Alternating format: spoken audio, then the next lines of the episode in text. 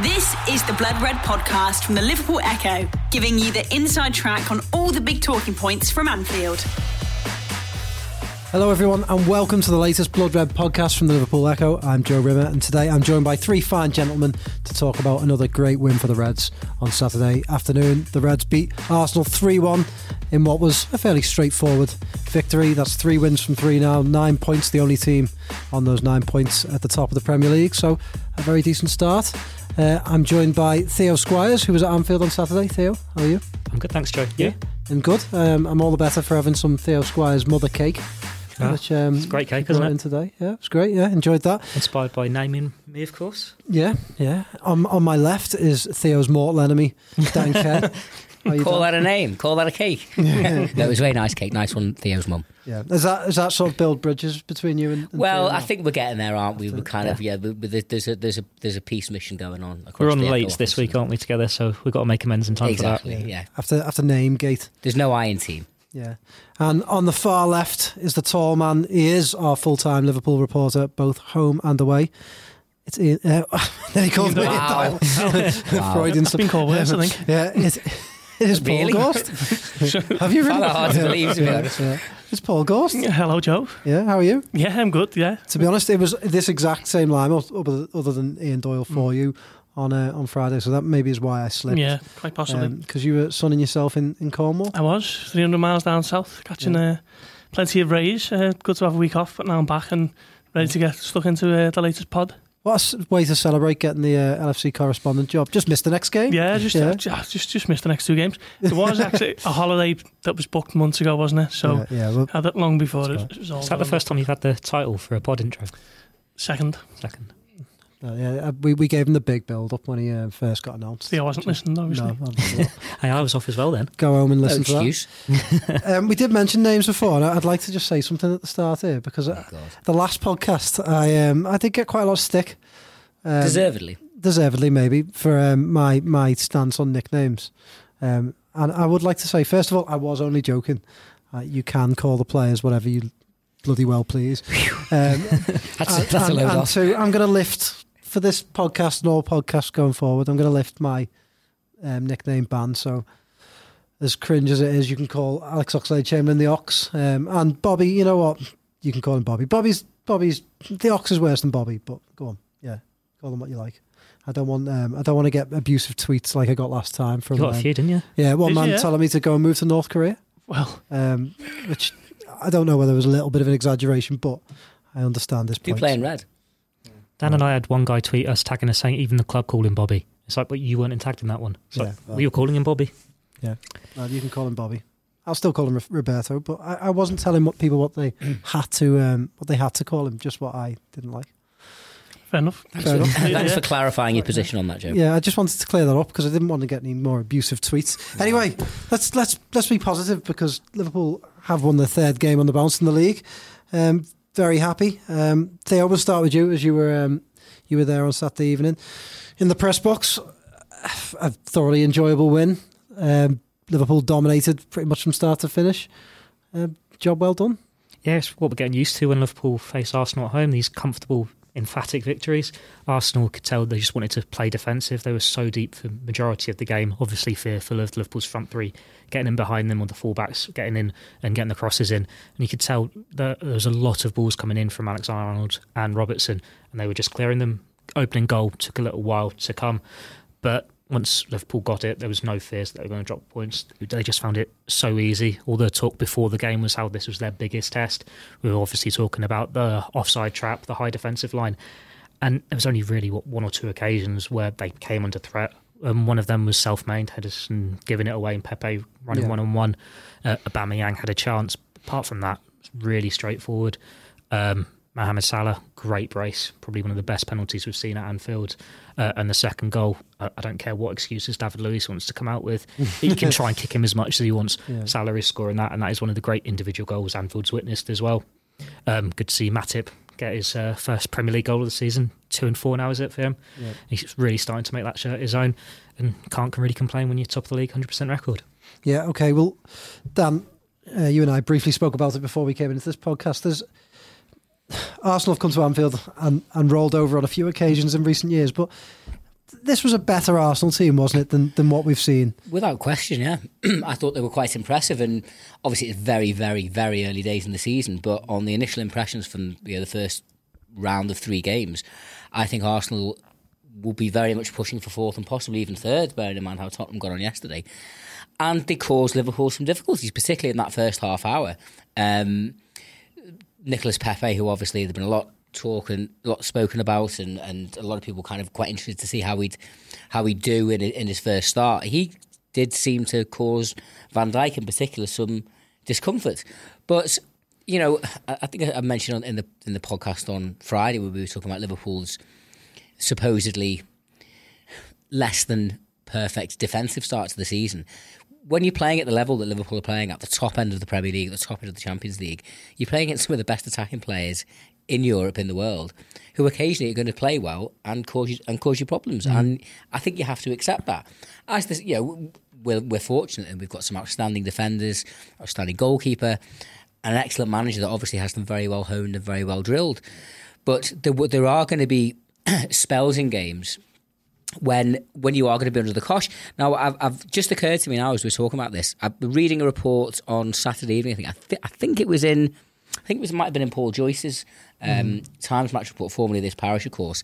And sorry to um, bring this on you, Joe, to make a, a, slight cricketing reference, which a lot of sports fans uh, around the country will have. Will cricket be, is banned from this podcast. Well, I, have got I've got quite a relevant little analogy. Well, but this basically is a quote from um, Joyce's match report, but I think it's very apt in terms of Liverpool's performance in that first half hour, and it kind of tapped into a theme that uh, cricket fans around the country will have been talking about a lot in the last couple of days. So he's talking about Klopp, and he says mental strength has become such a big part of their armoury under Klopp, and this, i.e., the first half hour of the game mm-hmm. before Liverpool really got cracking, was the equivalent of good Test match batting, hanging in there, hanging in when things were tricky before taking full advantage once conditions become benign.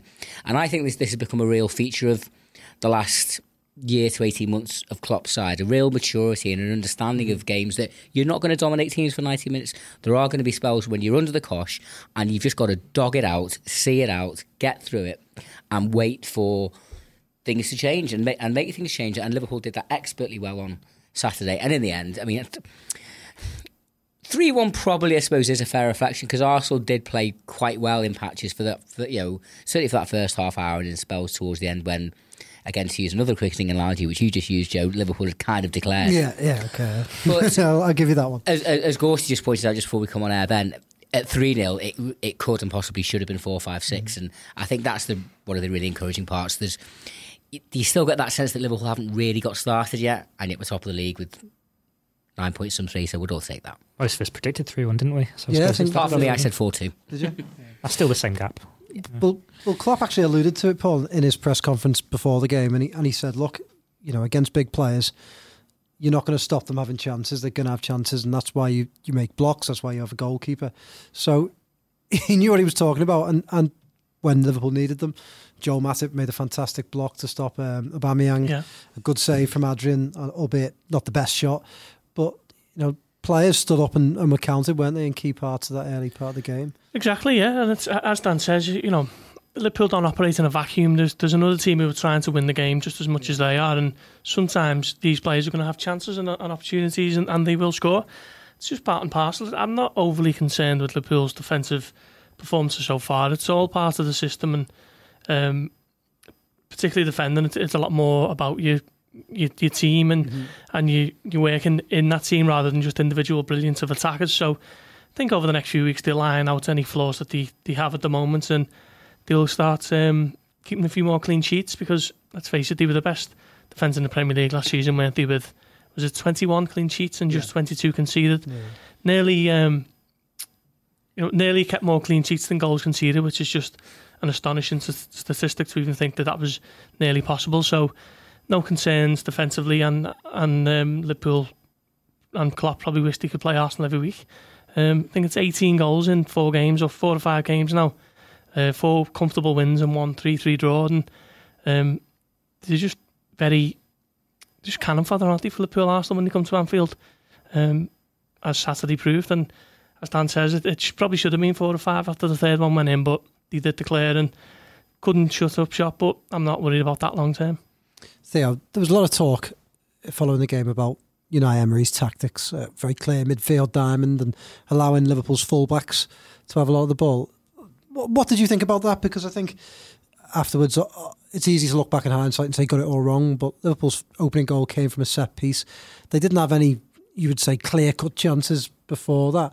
It seemed to be working, and it also said a lot about the respect Arsenal had for Liverpool, didn't it? Well, Liverpool got what was it, twenty three or something ridiculous assists from the fullbacks yeah. last year. And whilst they were getting the crosses in because Arsenal was so deep with so many men back, mm. Liverpool weren't getting the chances. I think there was um, the one early on when Firmino could have got on the end of a Robertson cross and yeah, just missed yeah. it, and there was a couple like that that went all the way across the box. But for the majority, Arsenal centre backs dealt with it relatively well. I, th- I think it was a pretty reasonable tactic because um, Liverpool's strength is getting men in behind defences, and they just couldn't do that for the majority of the game. Like, the main moment they did was when Salah got his second goal, um, and then you're looking at it, it did the job. Like with the midfield diamond, it meant Firmino had to drop deeper, mm-hmm. so you weren't seeing him in the dangerous positions that we've seen against Arsenal before, yeah. where he's got such a good goal scoring record. The only problem with Arsenal doing the containing is that when they were trying to counter attack with Aubameyang and Pepe, they were a little bit light. There was just that yeah. one man going forward a second. Maybe if they'd had Lacazette in there from the start, then it would have been a bit more of a danger for Liverpool. But it's ridiculous looking at it because it was at times like it was almost 2 3 2 3 with Fabinho just sitting, sweeping up, and another ray of, of, uh, ray of Liverpool attack going every time Arsenal cleared the ball. Yeah, it says a lot, doesn't it, Dan, about the strength of Liverpool's team when, when a, a team as good as Arsenal and people might sneer at them at times, but they're, they're still a top six Premier League club. And a, a, a team as good as Arsenal come play a tactic like that and almost say, "Well, all right, we can't stop, we can't stop your attack and your your fullback, so let's let's try and deal with your attack and let your fullbacks have a go." And, and Liverpool have just so many strengths now, don't they? Yeah, it, I think in many ways it's, it's a compliment to Liverpool and mm. a sign of respect of, of obviously the position that Klopp and his men have, have put themselves in over the last three and a half years, where you know we're clearly one of the best teams in the country, one of the best teams in the in Europe, and I think as the season goes on, we will see similar type of unusual tactical devices employed to try and give a team a platform in a game. Some may be more successful than others, and and one thing that I think we can all take confidence and heart from is the fact that this Liverpool team are pretty good at problem solving.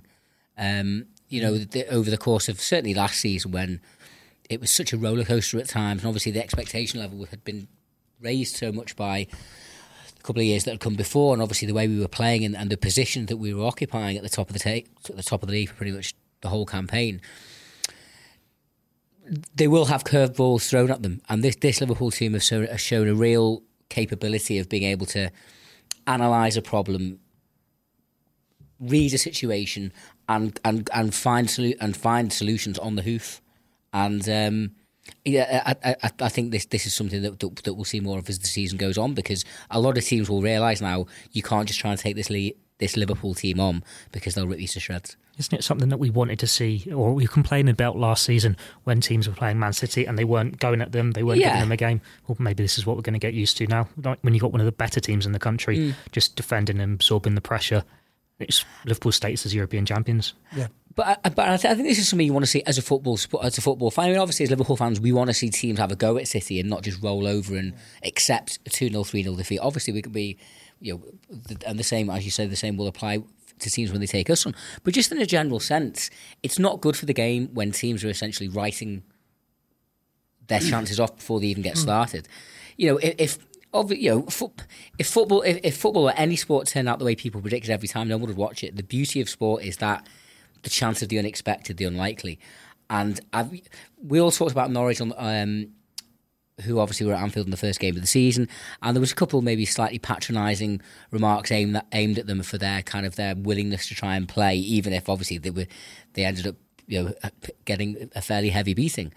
Um, but I, I just I really hope that teams up and down the league will take we'll see what the likes of Norwich and Arsenal have done and realise that I think you get a lot you get a lot more patience from your own supporters if you've had a go and it doesn't come off. But when you've basically when you've not even had a go and you still get beat, then there's nowhere left to go, is there? So hopefully, you know, other teams will see this and um, you know, I think the game of football in the Premier League will be better for it. Felt like you, you needed to get that off your chest. and it felt like Yeah, well, it's a good moment for you. not over the last. T- I mean, I, I can remember going back must, must be fifteen odd years towards the end of the season. It was when Sheffield United were on a ironically in the Premier League and, and Warnock was the manager. Now we ended up It having was a big, everyone's, massive everyone's rant. fault but his own. For, Well, they um, didn't have a big rant yeah. at the end when Liverpool, who win like the Champions League semis, played a weak team against Yeah. Fulham. Fulham, Yeah. and Fulham got the win, and Sheffield United got relegated. I think having lost over to Wigan on the last day. Yeah. But Liverpool were kind of only really on the fringes of the title race. I think it was really more Chelsea going with wrapped up for United that year. But I remember a game at Old Trafford in like mid March. I don't know, just you know, following it on the radio or Twitter was even a thing then. Um, but basically, Warnock Lane, pretty much a scratch team at United away, basically saying, "I'm not even going to try and get any points today." And and and, he, and, uh, and there was very much an impression afterwards that he was satisfied with the two 0 defeat. So you know, his his uh, his his moans about Liverpool at the end of the season kind of wore thin because people say, "Well, hang on, what have you just done two weeks ago?" Football's there to be won. Have a go. At least if it doesn't come off, fine. But I, I just think as a supporter, primarily, you will always have that little bit more patience and respect for your team if they've at least had a go rather than just cowardly, not even had, had a bash. I don't quite know how we got it, but I agree. I agree. Yeah, yeah. yeah. Of wholeheartedly. course, Yeah. supposed to follow that. Yeah, up. That's very well- passionate. it kind of feels like I'm going to change tack here and talk about Liverpool versus Arsenal. But um, but it was a bit of a. We'll talk about two two centre halves who, who had very different fortunes on the day. We'll start with David Luiz, Paul, who I actually spoke in, in the podcast on Friday and said we'd never really seen a. David Luiz tends to have good games against Liverpool, and we'd never really seen this David Luiz, who's this cartoon character who does crazy things. And You lo and got- behold, there he, on Sat- Saturday evening, off he went. And um, I, I mean, first of all, I can't quite believe that he was trying to say that it wasn't a penalty after the game because he didn't pull his shirt that hard. And then, second of all, he was saying, "Well, Salah only got past me because I couldn't kick him because I was on a yellow card." It, it was a bizarre performance, and it played right into Liverpool's hands, didn't it? did, and I, I actually like David Luiz as a defender. I thought when Chelsea won the league a couple of years ago, I thought he was great. Thought he was very good for the couple of months of last season, but these instances and incidents and these kind of performances just let him down so much, don't they? And they play into the hands of people who just think he's a bit of a caricature defender who shouldn't be anywhere near a back four. And um, yeah, it, it was a penalty, wasn't it? It doesn't matter if he's only grabbed him or he's holding him to the ground. He still had hold of his shirt, clear as day, stopped Salah getting through for, for the goal. So that was a penalty. Was and it then, him that was, was grappling with Van Dijk as well for the first goal?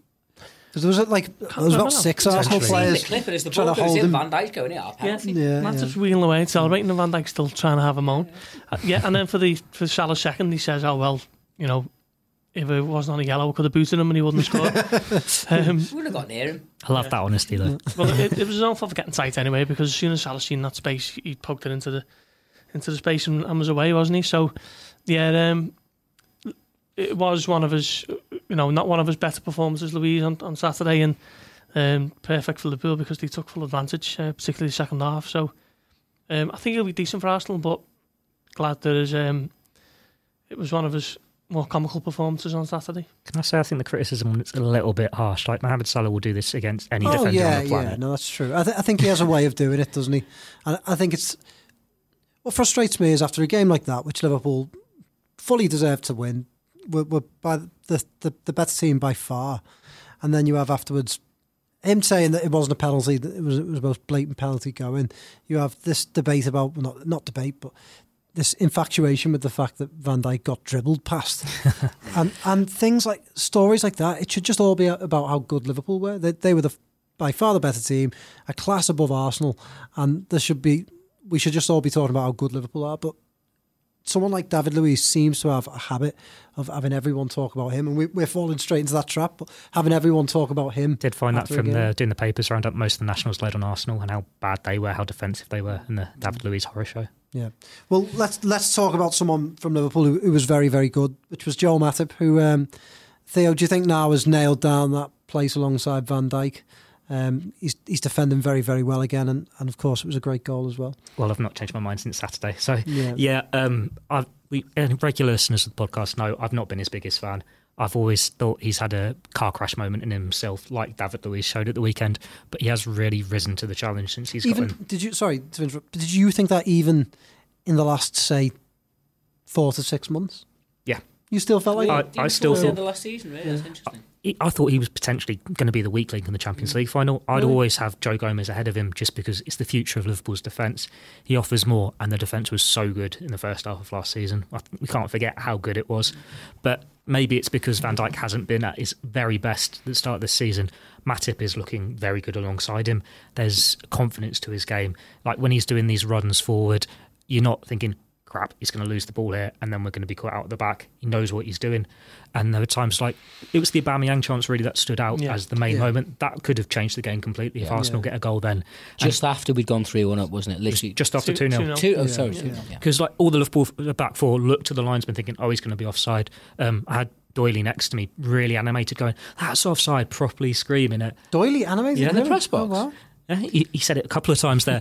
and then Matip's the only one who sprints. And for someone who isn't really that fast compared to the rest, such pace to catch up with Aubameyang and take it off him was great. Yeah, There was a similar instance, wasn't there, quite early on in the Barcelona semi final, not long after we'd gone in front, Mm. when again Barcelona got in behind. It was almost like everybody stopped. Was that the one Coutinho They went through? like and, he- two on one. and, and it was weird because I thought he's going to shoot and score it, and he, And, and he was like he was to each looking for other. Messi. He was, And while they were, exactly while they were Yeah. looking around, Matip was like, "Thank you very," you know, yeah, steamed yeah, and took it off that, him. yeah. Um, shall I jump in Yeah, on no, you, you, you Um, seem to be enjoy yourself. Go for it. I think he's rapidly on his way to becoming a cult hero. Um, I mean, I don't know if any of you. Do you you think he's seen- only on his way, or he's not there? Well, he yet? Probably. think- Well, it's actually all right. No, he he is already a cult hero. I mean, has anyone seen the little meme Yeah, that's doing no. around? Super Cup celebrations. Super Cup celebrations. Yeah. I mean, I- I've, I've noticed that I've only watched it back about three million times. The um, the- the end of the Barcelona semi final, and he's right in the middle of the Yeah. of the throng on the final whistle, doing these big booming yeah kind of type celebrations. Um, most importantly, though, he's an excellent defender. You know, he seems to dovetail superbly well with Van Dijk. As mentioned before, Steve Van Dijk was you know struggling first half, but Nicolas Pepe particularly was you know causing him more problems than most have. And I think since Matip has become a regular in the team, which really is you know this calendar year, there have been occasions when he has outshone Van Dijk at mm-hmm. times. Like I'm a huge fan of Joe Gomez. I thought he was outstanding first half of last season. You know, and I I think in many ways he is the long term future of Liverpool's defence, and I think he's got a big part to play this season. I would have, you know, I can see him playing at least thirty odd games, some at centre back, some at right back. But Joel Matip has been a, a, a revelation over the last nine to 12 months. I, like Theo, would completely written him off. Certainly 18 months ago, that 4 1 game at, at, uh, at Wembley against Tottenham, when Lovren really was the one that got the attention. But I completely saw my backside with uh, Matip that day. Didn't want to see him in Liverpool shirt again. And it's to me, it's one of the great Liverpool comebacks with the way he's kind of reinvented himself and has become an absolute key figure in this side now. Yeah, I think though, I think if you look at it over the past four or five years, the it- it's becoming very evident that teams are now prioritising centre backs and put a lot more importance into centre halves. Look at Liverpool's deal for Van Dijk, seventy five million. Laporte was around about sixty million, wasn't he? Tottenham paid a lot of money for Davin, Davinson Sanchez. Maguire. Maguire is the obvious one this summer, isn't he? World's most expensive defender. And Liverpool picked up Joel Matip for free, didn't he? What Yep. three three years ago, three and a half years ago. Um, he's a Champions League winner. He played in the final, had a great game alongside Van Dijk, kept Harry Kane quiet. Um, so what can you say? Another testament to Liverpool's recruitment policy under Jurgen Klopp, and I think it was probably Klopp more than anyone who, who spotted Joel Matip. He, he would have known him well, wouldn't he, from his time in the Bundesliga when he he, he played for Schalke and. Um, that was, was is that a derby? Is it Dortmund Schalke? Yeah. yeah. Yeah, um, he was saying he could never bring him to Schalke, um, to Dortmund, sorry, Yeah, because yeah. of the rivalry. Yeah. But he's a player he always wanted to sign. Yeah, Yeah. and brought him in on a free. So um, yeah, you know what an excellent piece of business that is. And I'm I'm with you, Theo. I, I wasn't his biggest fan for for a while, and um, it was only really maybe like the last four or five months that I've started to think, okay, maybe I've I've been a bit harsh on on Matip because he's he's been excellent since he come into the team in January February time. I think it also shows um, how much value you've got from signing Van Dijk because you're now saying all three centre back partners they've had their best spells in the Liverpool shirt and look the most consistent when they've had that chance to be the first choice alongside him. Yeah.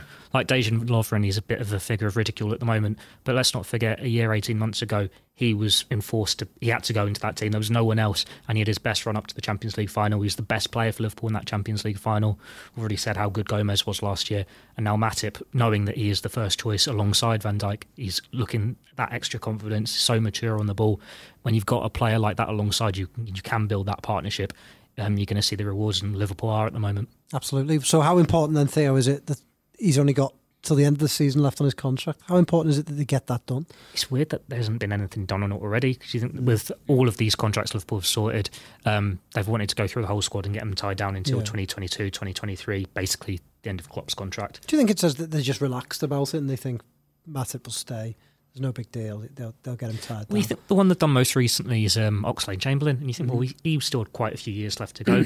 um, you can understand why James Milner, Adam Yeah. Lallana, they're letting those ones run out because that's a decision you make at the end of the season. Yeah. Say Leeds won promotion, James Milner is perfectly within his rights to say, I would like to be first choice for them in the Premier League for a year. They're my hometown club, and you'd let him go. Yeah. If Adam Lallana came and said he wanted to go back to Southampton or something, you'd let him go. But Matip's got the best years ahead of him Yeah. that is a player you, you want at your future, um, especially now with the way he's playing. But then the fact that he's worked so hard to get back in the team, you're not really fearful of someone coming in and getting him on a free transfer, are you, and agreeing this pre-contract agreement. I'd imagine there'll be progress on it before January because, again, that's something you need to sign up before there is any of that. But Liverpool have just been working through the players in the squad as they go along. Um, after Chamberlain, maybe Matip's the next one. The Blood Red Podcast from the Liverpool Echo. Gorsty, is it a slight problem for Klopp in the sense that now I, I, this is this is just my opinion, but I'm pretty sure that I, Klopp would want to get Joe Gomez in the team. I think he tried to at the start of the season, and I think that he sees Joe, Joe Gomez as the long term option alongside Van Dijk. I think we've all said that. I think we'd all probably agree. Michael Owen That- said it yesterday, got a bit of stick. But but Joe Matip is playing so well that you can't really put Joe Gomez in the team. So is that a problem? You can't get Joe Gomez those games, or is it just? A, I suppose it's a good problem, but what what do you think about that situation? Yeah, in terms of problems that a manager can have, they'd probably choose that one as the, favourite, wouldn't he? You know, Yeah, yeah. having players playing well. Um, I, I seen your team selected this week, and, I noticed you, you you thought Gomez might have started because of the pace of our, Arsenal's attack, and I, I thought that was quite sound reasoning. So I was a little bit surprised when when Matip started, but um, how how can you leave him out at the moment? He's he's in the form of his Liverpool career, and um, there's- I, I know Ian Doyle would say it that he thinks he's been better than Van Dijk for the last three or four months.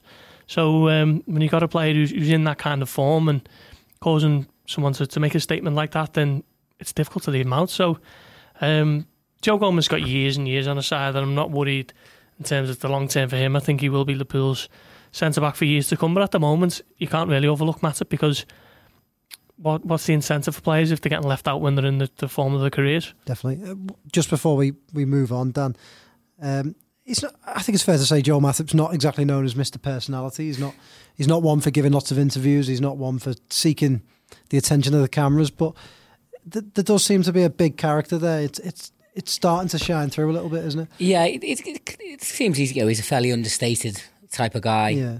Quite reserved. He, he's certainly not one to be shouting his mouth off all over social media or doing big mad selfies or hashtags or all the rest of it. But I think he's shown real immense strength of character over the last period of time when it it was very clear he had fallen off the pecking order.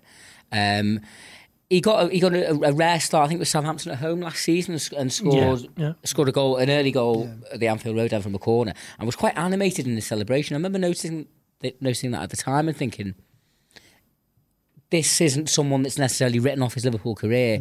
He, you know, he, he's obviously that's, that's someone that's going to look to take his opportunities when they're given to him. Um, and then he was kind of in and out of the team the, the, the that last half of the season, and then he had a real kind of a real stroke of bad luck when he started the crucial final Champions League group game against Napoli. He had an outstanding game, and then in the last, literally the last kick of the match, fell and and and, and, collarbone, and- wasn't and it? done his, done his collarbone. So so so, so then face another spell on the sidelines, um, and I just think footballers aren't idiots. You know that that, you know the Anfield crowd, much though we love them, and it's you know an educated crowd will will let a player know when they don't really rate him. And, and Matip couldn't have failed to have picked up on that, I don't think. But he has won, you know, the vast majority of people round just by sheer, by his performances and by and by the force of his personality. And when I say personality, I mean his his willingness to get on the ball. Take the ball forward. I mean, I think certainly at the start when he was doing his little mad little slaloms into mm. midfield, people would kind of like have their heart in their mouth a little bit. But I think there's there's there's people respect what he's doing now, and some of the passes that you know he's able to he's able, the way he's able to start attacks by bringing the ball from the back has really become a key part of what of of Klopp's side. So yeah, he's never going to be the most demonstrative or you know outgoing of, of Liverpool characters, but he is a fundamental part of this team now, and I think his maybe more understated, reserved nature perhaps kind of offsets and, and dovetails quite well with maybe some of the more flamboyant areas of the side, and that's why I think you look at this team, you look at this squad, and it does look very, very well balanced, and, and Joel played a big part in that. Absolutely. One thing I just want to pick you up on. He loves a goal, doesn't he? I, I, lo- I Yeah. love someone who celebrates like they don't have it planned. He just loves a goal. Henderson's like that. When Henderson scores, he just Yeah. goes off his head. like and- they just won the World Cup final Yeah, every yeah. time. And, and like Matip was just like that. He just loves a goal. And that's what you want to see because you know for, for for some footballers like Matip, you never know if this that goal might be your, your last one. So you, you're damn right you should enjoy it. Good, good, yeah. Right, okay, moving on. Um, Theo Mohamed Salah. uh, I mean, there isn't really much we can we can add to what has been said about him so many times before, but it was just another world class game. You mentioned it before. That goal was out of this world. I, I don't really know what to ask you. Really, just what a player, what a player, what a man. It's one where watching it live, you see him go past David Luiz and it is his normal finishes and it just rolls Yeah. into the bottom corner. It's only when you watch the replays you see the pace and the, the speed of mind to get it uh, off Luiz to do that little flick around him. Yeah. I didn't realise how far back he started when he makes this run. Yeah. Like it's virtually on the halfway line rather than just on the edge of the box. And it's whilst he's not had to go past three or four players, uh, when you think of his goal that won the Puskas Award, the one against Everton, I'd argue this one's a lot better. Yeah, me too. Yeah, yeah. And it's just a great finish, and he- he's finding that confidence. And I think we're changing our opinions every week with who's the leading man in this Liverpool front three. Like against Southampton, oh, Mane's come in and he's been brilliant. Yeah. Against Chelsea, Firmino's turned that game. Yeah. And then against Arsenal, now we're saying it's Salah again. They're all playing their part, and That, that's the beauty of them, yeah, isn't it? one Yeah. one of them at least is going to punish you every week. Yeah, I mean, I just remember when he went through, when he did that little bit of skill, and you could see that he was running into space, just thinking, please score, please score, because that would just round it off nicely. It was world class. What also was, was world class, Paul, was his penalty. I, I mean, Yes. we've spoken a few times about his penalties, and I feel like they, they just keep on getting better, and that was just. I mean, you, you don't you, you can't strike a penalty better for me than that. No, uh, I'm of the opinion actually that if a penalty goes in, it's a good one, and I don't really care how it, how it does that. I'm but- breaking that. yeah. So, but the one Did you in the- write that, Paul? Yeah, He's right. the one in the, the one in the Champions League final was just a toey down the middle, wasn't it? And it was good job that Hugo Lloris dived out the way of it because that wasn't a particularly good one, although did go in. But the one on Saturday was just right in the top corner, and you're not getting anywhere near it. It's, it's certainly Salah's best penalty for Liverpool, and as as good as one as, as I can remember off the top of my head. Um, superb, and there was a period where Salah started taking penalties, and it was a little bit of a why is he taking off James Milner? Why change what's it's not broke, don't fix it. But he's um he's taking them with more confidence now, and that one on Saturday just suggests that he should be the main man on the spot kicks I from will now. point out he's not taken them off Milner. The ones he's taken is only when Milner's not on the pitch. Oh really? So yeah, Are you sure? There was, There was that there one a at small- Huddersfield, wasn't there? Huddersfield, yeah. Yeah. I was, but mo- Yeah. for the majority of them, it's been when Milner's Mm. not on the pitch. So that's just Salah wanting the ball, wanting to get the goal count up. yeah. But I can't imagine Milner trying to grab one back off him now for the pool on a penalty when they're both on the pitch. Be interesting to see. Mm. Well, particularly after what's happened at Man United over the last couple of games. Yeah, yeah. Um, Okay, well, let's move on a little bit and just talk about Roberto Firmino, who, even when, I mean, even when he's not okay, he stole a few headlines for that little flick, um, but even when he's not scoring goals, he's still, Dan, he's still integral to everything Liverpool do, isn't he? I may have mentioned this before, but I think Roberto Firmino is quite a good footballer. Uh, I think he's actually one of the best footballers I've ever seen play for Liverpool. I'd go as far as saying I think he's arguably our cleverest footballer since Dalglish. Um, I saw I saw a tweet on Saturday from someone saying he, he Roberto Roberto Firmino plays footy in five D, and I thought that was a brilliant way of putting it because he just seems to see things. To paraphrase an old John Watson bit of commentary, he seems to see angles that other teams don't appreciate or other players don't appreciate. He is just an absolute joy to watch. There was something he did. It was towards the end of the first half, and as I don't know how to describe it. The, the, the, It's a tough, tough one for a podcast. there was like that. there was a there was kind of like a ball played like over his shoulder into the inside left channel, and there were kind of players converging on him, and somehow he seemed to kind of like flick the ball past and round them, but in a way that seemed to defy geometry and angles. And uh, having a quick squiz at Twitter at half time, I remember people seeing a load of tweets going, "What did he just do there?" And obviously, obviously, I hadn't, hadn't had the benefit of. Was it of the a one where he, he touched it around? Yeah. Does- And then he just got crowded out? Was it yeah, that it, it didn't Yeah, really lead yeah. to anything, but it, it just to me illustrated what an extraordinary footballer he is and how lucky and privileged we are to watch him in a red shirt week in week out. Long may it continue. I, I love the bones of him. Well, it's, it's interesting too. I, I was just looking at something before we came into this podcast. Klopp, with the exception of Dominic Solanke, has never bought a centre forward uh, during his time, a traditional centre forward, should we say, during his time at Liverpool. Does that say a lot about almost a, another good problem, but another problem created for him in the sense that there just isn't anyone like Roberto Firmino, is there? No, there's not. I think um, when Liverpool were signing him, uh, he was described as Luis Suarez without goals. Well, since joining Liverpool, he's added goals to his games, Yeah. and he's not got the controversy. It's going to be the biggest challenge to replace him when the time comes where his legs go, or he does want to leave Liverpool, maybe go back to the Brazil or something. Because you look The look Brazil. the Brazil.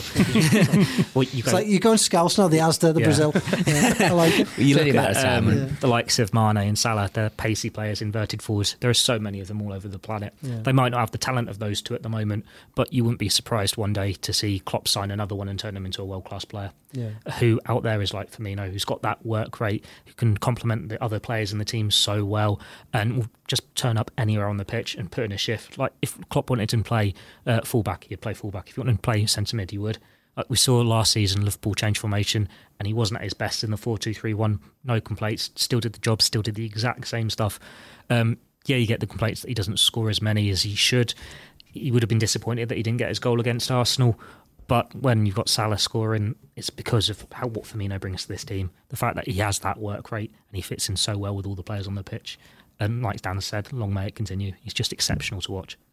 I actually look back at his first interview um, for Liverpool um, just the other day. Don't ask me why, but I had, I had a little look back and it, I was reading what he had to say. And uh, one of his answers when he was asked what sort of player he was, he actually alluded to the fact that he said, "Coaches like me, I'm quite tactical and, and whatnot," and and essentially sort of hinted at what he's become at Liverpool, which is something that I think many coaches and Rodgers was one couldn't get the best out of, but Klopp just seems to Paul just seems to get the absolute maximum out of him, doesn't he? And and he's made him absolutely key to what Liverpool do.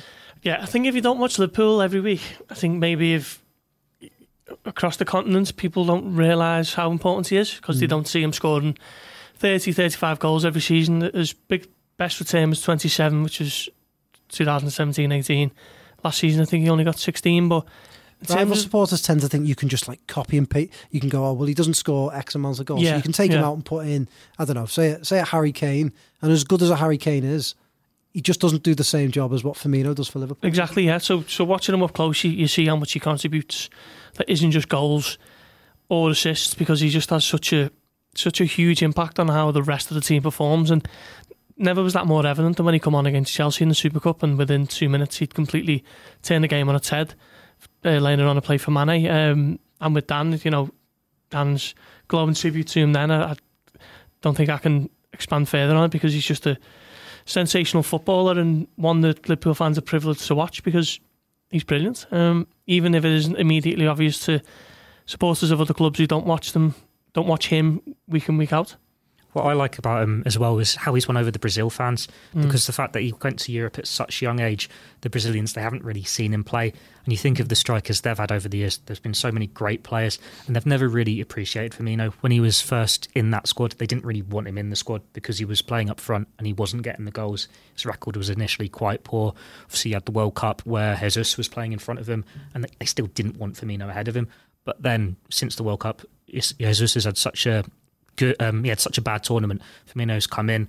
He's been first choice striker in the past couple of years. Won the Copa America with them. They now see what a good player is. He's getting glowing endorsements from the likes of Ronaldinho and that. So it's not just Liverpool now who see they've got a good player on their hands. It's Brazil as well. I feel like he could have one of those seasons as well where he, he gets something like 27 goals. He just, I don't know, something about, he seems in the mood, doesn't he, Dan? It- it- right from the from the from the charity shield, you know, I, I was to me what you know one of the amazing aspects of the way Liverpool finished last last season was the fact that we for basically the last six weeks, we're deprived of this man who I, am sure one of our pieces today I've seen him referred to as kind of like almost like Klopp's lighthouse in the way that kind of like he shines things up. You got the wrong. You got the wrong um, Brazilian. The wrong um, yeah, that's that's um, James ah, Pearce, yeah. our, our former full-time Liverpool well, reporter, both home and away. I, I, I, still don't think it's necessarily a bad analogy in terms of like someone that yeah. kind of basically lights mm. up things for others. I think always. I, it, it, seems to me he's he's one that's maybe appreciated more by he's a thinking man's footballer. Yeah, he's never going to get. You know, I, would love it if he did get 30 goals this season, Joe, because I think he deserves. I think he deserved a goal on Saturday. But it, I'd be surprised if it happened because he just is the personification of the kind of character that puts the goods of, the goods of the team above himself. Uh, we've had a few players like that in the past, the likes of Dirk Kuyt and your hero Emile Heskey, who would you know sometimes subsume that their own kind of instincts for the betterment of the team. And I, I think Fabinho has done that for sorry Robbie for me. Robbie has a new one. What's going on? wow, I let's not go there, otherwise Joe's head will completely fall off. no, no, I've lifted um, that band today. Senor Firmino. Um, you know, has has this element to him where he brings other people into play. He he, he enables the team to shine, and he may never get the big plaudits that he deserves. But those who watch him week out, week in, week out, as Paul said, really appreciate what he, what he does. I saw a tweet that kind of went viral after the game by some Arsenal fan. I think it might have been before the game, going blah blah blah about Lacazette and, and, and finished off by saying, "Don't ever compare Firmino to Lacazette." And I didn't reply, but if I had done, it would have been on the lines of, "Don't don't worry, mate, we won't." Well, but I think probably not in the way that he meant. I think that, but that underlines what we say about him that, that opposition fans just have no idea. And and okay, let's say he doesn't get the, the twenty five to thirty goals this season, he ends up with fifteen. I'd always argue with Firmino that he adds ten to fifteen goals onto the total of what Mane and yeah. Salah end yeah, up scoring 100%. because because of the way he plays. Um, well, you mentioned him, so let's talk about him. Uh, the Lighthouse, um, great piece by James, by the way. If you're not a subscriber to the Athletic, you should definitely get over there and read it. A good piece about Fabinho. Another great performance uh, from him, Theo, on, on Saturday. I mean, if you think about how far he's come in, in the last 12 months, uh, it's quite remarkable, isn't it? Because he obviously couldn't get in the team at first. But now, I think in that midfield, he's first choice, isn't he, every time? He's got to be. He's the only player in that Liverpool midfield who's like that.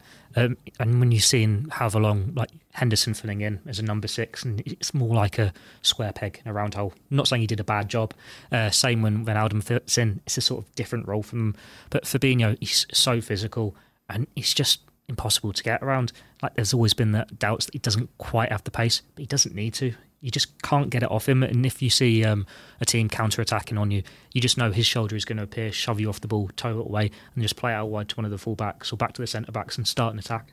His passing is, is so underrated. Yeah. But I mean, he, he's the one who, who put the ball out to the channel for, for Salah to, to get the second goal.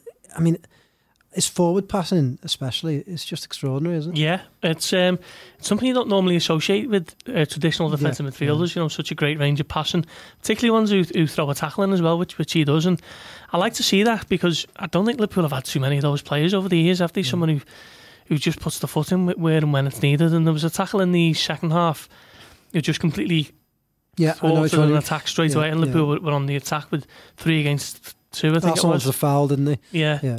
Um, I remember there was one against Suarez, which yeah. earned him yeah. yellow card, which was one of the great yeah. Liverpool tackles of all time. I've already made a note to mention that it was man, but I, I, don't think it was ever shown properly on the TV because I'm sure they were showing a replay at the time. He was booked for it, you're right, and they only showed basically a slow motion replay. So you didn't really get the absolute full on thump of it. I mean, even sitting in the upper tier of the, the Camden Road, the, old, the Kenny Dalglish stand, you almost winced at it. But it, it was, you know, I reckon it was around about the 10 minute mark, only a few minutes after after we'd gone in front. And to me, that was a massive moment in that match. Yeah.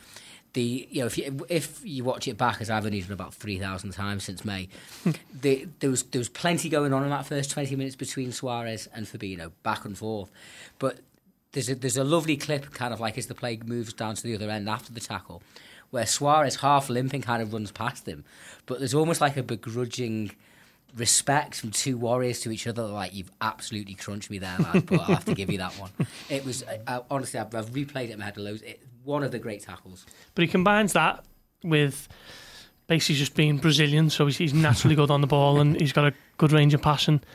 Um, so he, he's got a lot really from from a defensive midfielder. Um, again, another player who Liverpool are fortunate to have in the ranks. It's funny that he used to be a right back, but you think um, the Rafa Benitez Liverpool team, the player you can probably compare him best to is Mascherano, you know, that hard enforcer. Yeah. And Liverpool then had to have Alonso and Gerrard to do the passing. Well, Fabinho combines yeah. both roles. I think the shades, sorry to jump, I think the shades of Didi Hamann as well. Definitely, yeah. definitely, yeah. Um, so. In in the way, in his, you know, it's quite tall and wiry, but the way he kind of shields that back four, will step forward and produce a perceptive pass here and there.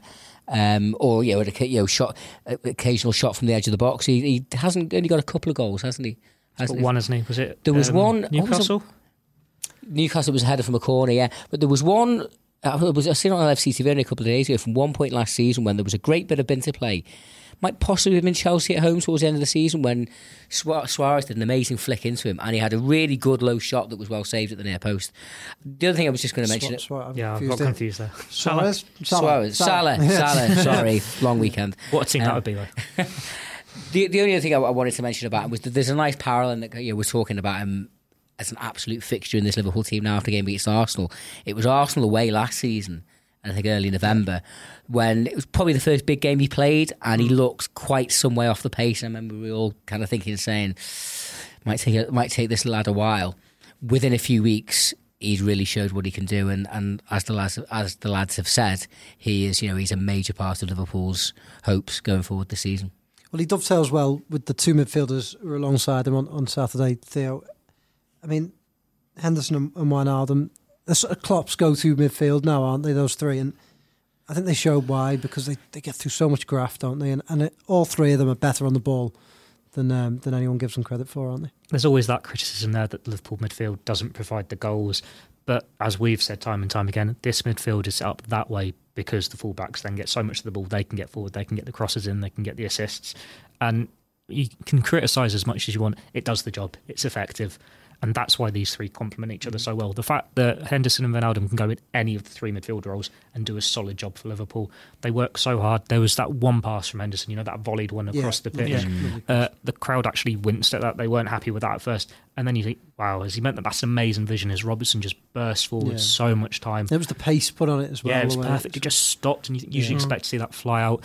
Um, we already know what Wijnaldum can do. The fact he's always going to be a hero just for the brace against Barcelona, isn't he? But he only gave away one pass. That's one pass. Yeah. That's insane. According to Andrew Beasley, who uh, written a very good column do that. that. It's great. Mm. That, that's why they complement each other. And then you look to your bench and you can bring on an Oxlade Chamberlain who you know is going to get forward, drop his shoulder, and just have that energy. Milner who will run and run.